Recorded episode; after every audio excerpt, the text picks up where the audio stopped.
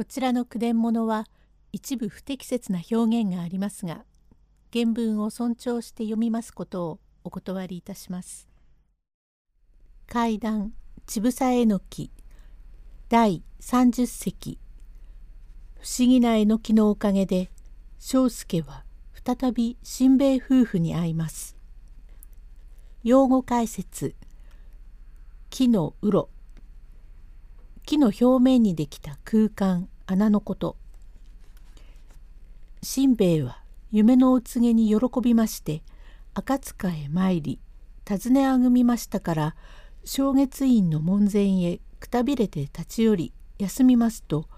そこにおりましたのは庄助でございますから互いにまた巡り合いましたのを不思議に思いまあなんでこの辺をお歩きなさると聞きますと実は女房がこれこれの次第でその願掛けにえのきを訪ねたところどこにあるのか一向わからずもう今月来てならんから思い切って帰ろうかと思いますと話を聞いた庄助は「それは不思議なこんだがそのえのきの下に白山様があるっていうのは大方この門のうちのえのきだんべえ。わしも近頃ここへ来て間もねえからよくは知らねえがえのきの下にあるお札箱のような小せえべえ宮が白山大権現様だと聞いただ。まああそこへ行ってみなさい。と言いますからしんべヱも喜びこれから庄助が案内をいたしましてえのきの下へ行ってみますといかにも古びたお宮がありまして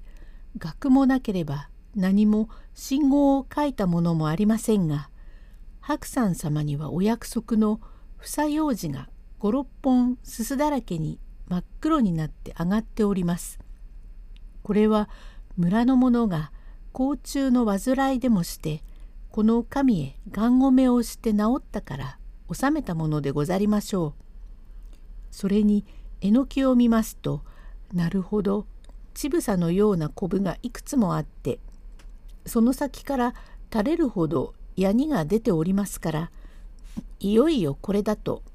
しんべヱはまずうがい長図を使いまして信心をいたしこのえのきの土から垂れます水を竹筒に受けまして庄助に糸間を告げ帰りましたことで庄助はこれまでこの白山様にこんな利益があろうとは知りませんでしたがしんべヱが霊夢に感じてとうとうからわざわざ探してくるのは奇妙だ。幸い真代太郎さんも父がなくって時々思い出すと泣いていけないからえのきのつゆを飲ませべえとこれから真代太郎にも竹筒に受けては飲ませしきりと信心をいたし毎朝毎朝炊きますれば麦飯だけれども御膳をあげるまたは落雁や駄菓子何度をあげておりましたがその後三七二十一日目にしんべヱは夫婦連れで礼参りにやってきましてがんほどきに小さな上りとこう女が座って乳を絞っておりますとこっちの方に雲があって五兵が立っておるという額を収めまして庄助へも「お前がここにおいでばっかりで尋ねあぐんだ白山様も知れたのだから」と何か礼に二種包んでくれましてご利益で乳がんにでもなりそうな出来物が治ったからお礼には100人の者へ広めろという最初のお告げだからこれから人にこちらのえのきのことを話して信心をさせますと正月院へもお経料を納めましてその日は帰りましたがその頃はただいまのような開花の時と違いましてとかくに変なものを信心いたしますのが流行りますからたまらない。わずか三月ばかりのうちに赤塚のえのきの鱗の土から土が出るが人間の父と少しも違わねえで父の姉子なんぞにはそれを飲ましておけば無病でずんずん育つそうだ。それに親の出ねえ父まで7日のうちにきっと出てくるのは不思議だ奇妙だと噂をいたしますからいよいよ評判高くなりまして赤塚のちぶさえのきちぶさえのきと誰言うとなく申します。幸せなのは庄助でちらほらと産経がございますからしまいには父をもらって帰ります。竹筒棒を何本もこしらえて売るようになりまた休んでゆく人もありますから繁盛で。庄助はまがな隙がなこの白山権現を祈りまして何とぞ主人のせがれ真世太郎を成人させまして父の敵磯貝浪江を守備よく打たせてくださいと一心に願います。少々お話が前後いたしたようでございますがこの赤塚という村のことが江戸名所図絵に出ておりますからちょっと申し上げますが赤塚と申します地名は昔行為のお人の墓があったところゆえ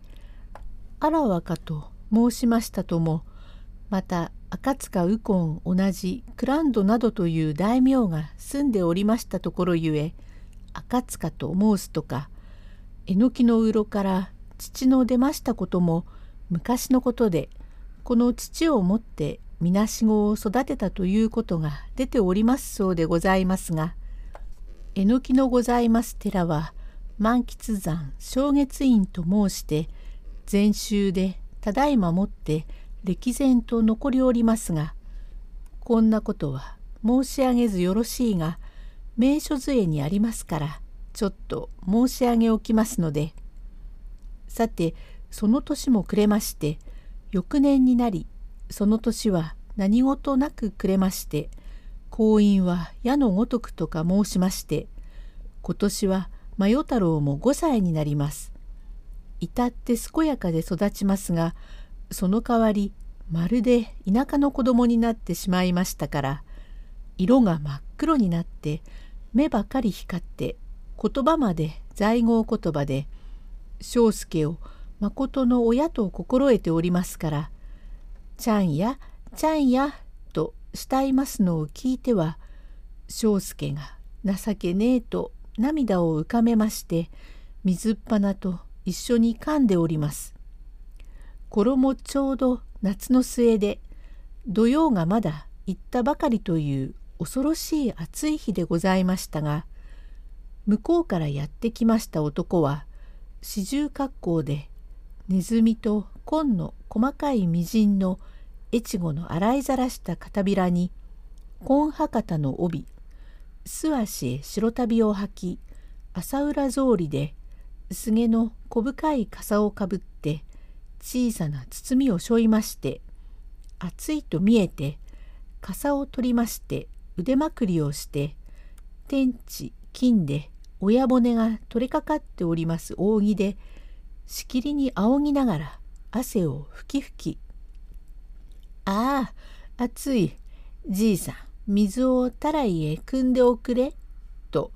入ってまいりました。第31隻へ続く。